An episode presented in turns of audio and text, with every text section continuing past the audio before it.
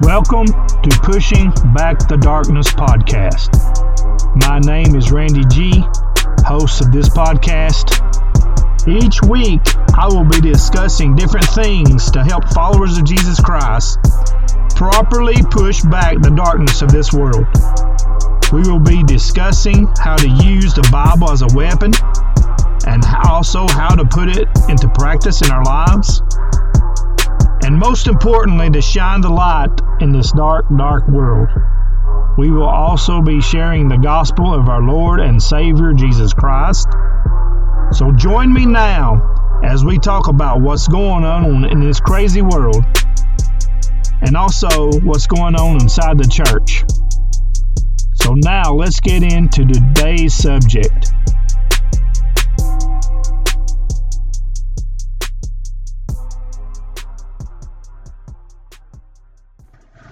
What's up, everybody? Welcome back to Pushing Back the Darkness podcast. Thank you guys for tuning in to this third episode. I hope you guys have had a great week. I know it's been uh, rainy uh, this weekend and it's really cool. And uh, yeah, I know it's supposed to be really cold next week, so you guys need to bundle up. Make sure you to uh, let your water drip at night and uh, make sure you got extra heaters and stuff. So it's supposed to really get really down there in temperatures. Um. Anyway, uh, today's episode, we are going to be looking at the darkness outside the Christian church. It's that crazy darkness going on in this crazy world. Uh, I've been having a little bit of technical difficulties. I don't, I'm not sure what's going on, but when I play this back, and listen to it, these recordings, there's a little hum in the background. I really don't know what that is, uh, but uh, if you guys could bear with me, I apologize. I don't know what that is. Uh, maybe the microphone. I may need to upscale on it. Anyway, uh, let's get into this uh, podcast.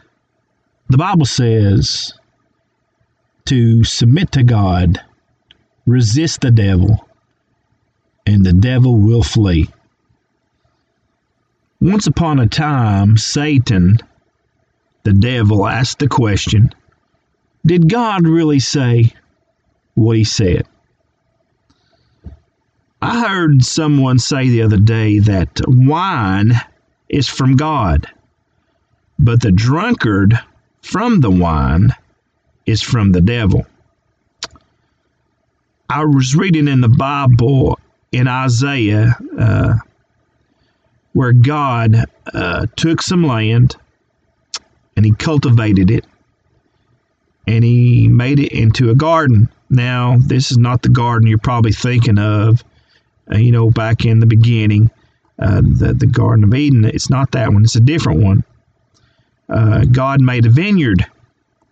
Now, I love grapes especially those that my wife and my daughter found a couple years ago shopping. Uh, shout out to Heather and Kinsley.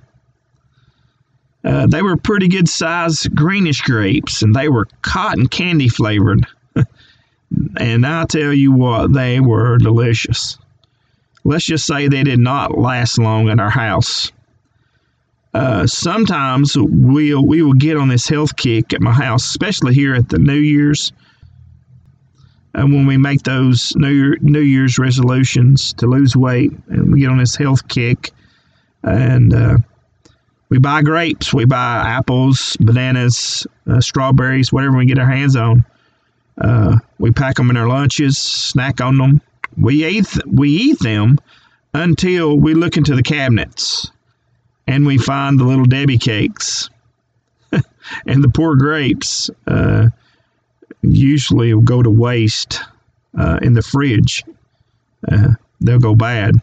Anyway, back to the story. the Lord planted this vineyard, uh, and it, something was wrong with it. And this vineyard did not produce any fruit, no grapes, and definitely you, could, you can make wine. It, it, the vineyard was just vines. And God did all that a vine dresser is supposed to do. He chose the land, he tilled it, planted the vines, and the Lord sent the rain, and then nothing. Nothing happened. So, what happened? Uh, why didn't it produce anything? Everything that had been done was worthless. Um, sour grapes makes bitter wine. I know it's something silly, and everybody knows that. I mean, it doesn't take a rocket scientist to figure that out. And this whole thing that God did, it, it, the results was not God's fault. And God knew it was going to happen. Uh, he knows all the future, the past, present. He knows it all. And this uh, garden, this vineyard that he had made, he knew it wasn't going to produce. The story here is the story of God comparing his people, Israel, to an unresponsive vineyard. They were full of greed, mockery, and drunkenness. They embraced sin and they even took bribes against the poor. And this is found in the book of Isaiah. As I was looking at this, I thought, I wonder if the Lord was upset. You know, I know He knew what was going to happen, but I wonder if He ever gets upset like that. And to spend all that time working on this vineyard and no results.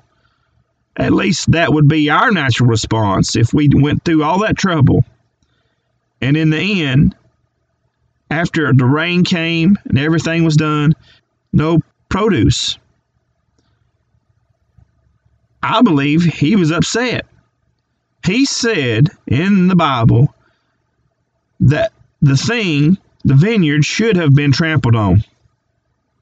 And the evidence of his angers are found in the six woes here in Isaiah chapter 5.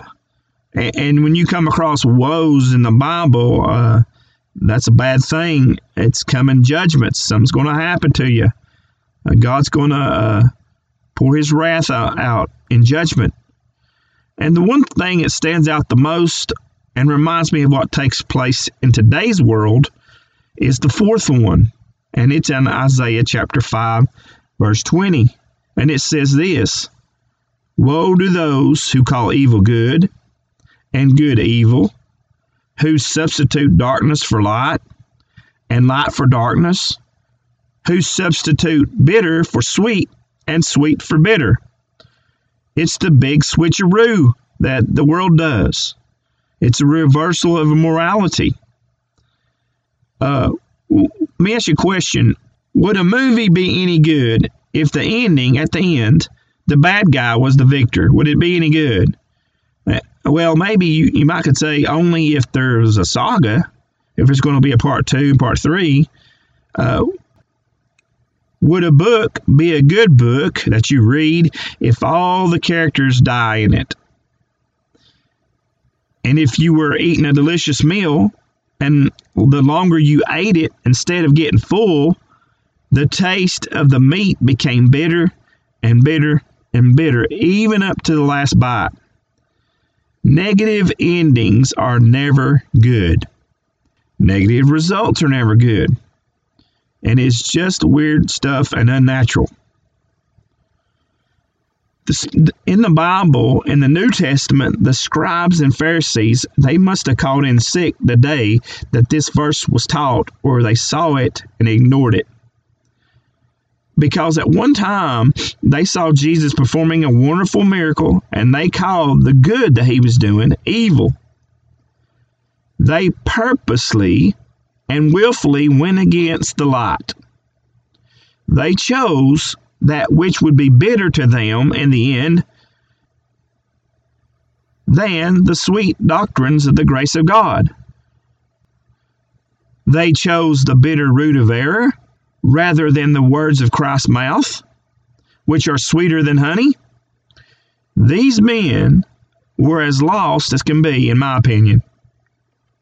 It's clear as day that judgment was pronounced, and then the judgment of God fell and it was the result of worthless grapes. Instead of sprouting of deliciousness, they became wild and sour. And an example of this verse, calling good evil and evil good, is happening today is this. I was listening to uh, the other day another podcast, uh, and they were discussing the obsession nowadays with drag queens reading to elementary school kids in their own school libraries. Now, I, I know you guys have heard about this, and it's nothing new. But here's the thing the teachers of those schools, they love it. And the parents of the children who bring their children to hear the drag queens read uh, uh, stories to their kids, they love it. And it's becoming a phenomenon. Here is their mission statement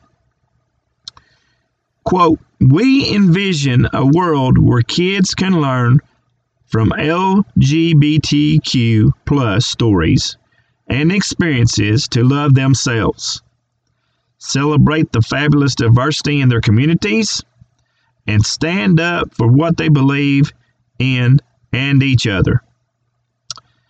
Uh, I've got a lot of problems with this.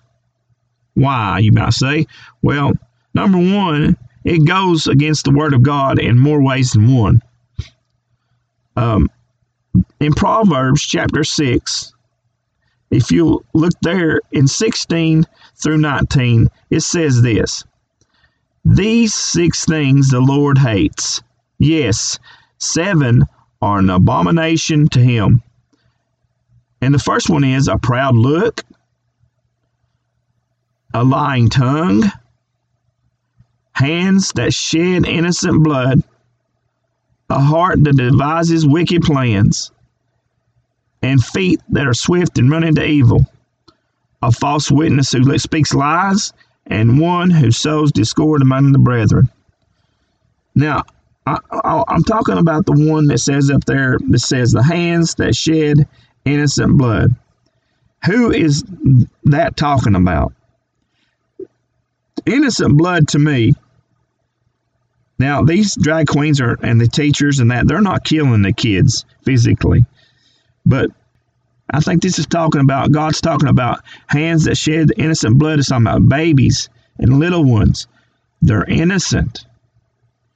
You may even put the mentally challenged in that category. And when I see drag queens going and reading to kids in libraries that makes me think they're innocent. They are innocent. And the second one is the first one, it goes against the Word of God. Number two is it brings confusion to them, to the kids. They don't, they think this is normal. And number three, it desensitizes the, the minds of the kids. And number four, it affirms sin. Well, it's okay uh, for men to dress up like this. It's okay uh, for them to act the way they do. Then the fifth one is this it exposes children to sexuality of adults. Number six, it serves no purpose. What? Why? What's the purpose behind all this? And the last one is the books are not even appropriate that they read to them. So none of this, there's none of it's productive it's it just doesn't make sense. There's no eternal value to any of this. Now, n- not only do I have problems with this, I got some questions here too. Um, n- number one is what's the real agenda behind this? Why are these drag queens wanting to go into schools? Uh, now they they they used to go into bars and stuff. Now they're going into schools and reading it to kids. So what's the what are they doing? What's the purpose? And number two is do drag queens really care whether or not children are learning to love themselves or about diversity or about standing up for themselves and about what they believe in? Do they care about that? My answer is they don't care. And the third one was the question I have is are these schools what are, are they paying these drag queens to do this? Are they getting paid somehow? Maybe, maybe not. Now, here's my opinion. Here's what I think. Outside of it being inappropriate to, for, to, for children and disgusting, this is what's happening. Number one, it's happening because the staff at the schools that these crazy events are happening at are allowing it. Number two, the drag queens are really not drag queens or homosexuals or whatever. They're really deep down pedophiles. And the third one is everyone that's involved in it wants it to be normalized. So, what we're witnessing here is a part, I believe, is a part of the judgment of God. We've stood back, the church has stood back forever, and it's been going downhill for a long time. We've stood back and not said a thing about it, and we just let these things happen and kept our mouth shut. The church has been going downhill as far as not saying nothing about it and allowing it. And as we're going down the hill, these worldly people are coming up the hill. And God's saying, okay, uh, okay, y'all, y'all, is that what you want to do? Okay. And, and, another thing we're seeing here is, is what a reprobate mind really looks like. Um, remember in the book of Romans, it, he, it says that God will turn them over to reprobate mind. Um, that's I think that's what we're seeing. The parents of these kids, the staff of these schools, the drag queens, the supporters, all of them, their minds have been turned over to believe this lie that is it is okay and it could be one of our generation woes we've sat back and shook our heads quietly it's, and I, am right in there with with everybody else. I, am talking to me too, and especially the church. Where is the pushback from the body of Christ in these cities? Uh, now there might there may be a little of face-to-face opposition and public debates over it, but where's the outrage from the church? Are we affirming it with our silence? What are we doing, church? Why are we not burdened over this? Why are we not asking libraries and schools in our cities to have a biblical story time for kids? Uh, I believe that's one thing that we can push back the darkness is for us to step up and go into these schools and ask the schools if it's okay if we can come in and do biblical story time. Yeah, I know we have churches that have Sunday school, uh, children's church, things of that nature. That's a wonderful thing. But what are we doing out in this world to push back this kind of darkness? What are we doing? We should put it up on billboards on the interstate, guys. We should put ads in newspapers. Uh, we need to go on the radio stations and on TV and go and make a Bible story hour for kids. And it doesn't even have to be at the schools or libraries. Uh, we can even open the doors of our own churches if the kids, the schools won't let us do that. And invite the parents and the children of each community for biblical story time for kids. And this fires me up every time. I, I get kind of angry about it. It ought to be banned in each city and state.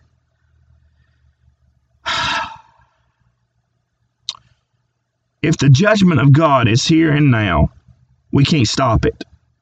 We done allowed this to happen. We can't stop the judgment of God. So what should we do in the midst of it? Uh, I think we need to do a lot of praying, especially praying for wisdom, and a lot of reading the Bible, a lots of sharing the gospel to the ones that God says to witness to, and finally, we need to lots of love towards these folks. Yes, we need to show some grace and love towards these folks because even the people that nailed Jesus to the cross, he said these words. He said, Father, forgive them, for they know not what they do. So we need to show these people lots of love, grace, and truth uh, to these that are involved. Now, I don't hate the men dressed in drag and, and that's reading this to the children, the parents, or the school staff or supporters. I love them. I pray they all get saved and delivered before it's too late. And if you're listening to this and you're with me on this matter, or if you're not with me, I want to share something with you. Uh, in all this mess, God has a message for us all, and that is there's still hope. This this America that we live in, and these counties and cities and small towns, whatever, we still have hope. And it's the good news of the Lord Jesus Christ, the gospel. We are all lawbreakers, and Jesus came to this lost and dying world that was and still is on its way to hell. He was born of a virgin, lived a sinless life. He did it all for us. He died a death that we should have died. He did it for us. And he was buried in a borrowed tomb, rose on the third day, for and he did it all for us. And he's, he's, he's now at the right hand of God, and he's coming back one day to call all those that have repented of our sins and fully trusted him as Lord and Savior. And he did all that because God loves his church. And so we don't have to spend an eternity in hell. Praise the Lord God Almighty. Thank you, Jesus. There was another verse I wanted to read in Matthew chapter 18, and it says this At that time, the disciples came to Jesus and said, Who then is the greatest in the kingdom of heaven? And he called a child to himself and set him among them and said, Truly I say to you, unless you cha- unless you change and become like children, you will not enter the kingdom of heaven. So whoever will humble himself like this child, he is the greatest in the kingdom of heaven. Verse 5 says, And whoever receives one such child in my name receives me. And this is the verse I wanted to look at. Verse 6, Matthew chapter 18. But whoever causes one of these little ones who believes in me to sin, it is better for him that a heavy millstone be hung around his neck, and that he be drowned in the depths of the sea. That's the word of God, people. And I think that's what uh, how God feels toward the folks that are causing the kids in this world to sin, be confused, to think that, that this stuff is normal. It is not. And it goes against the Word of God. Thank you guys for listening. I'm going to leave that uh, right here where we landed. Uh, thanks for listening to this episode, and let's get to pushing back the darkness, guys. Because we live in a lost and dying world. Love you guys. I'm out.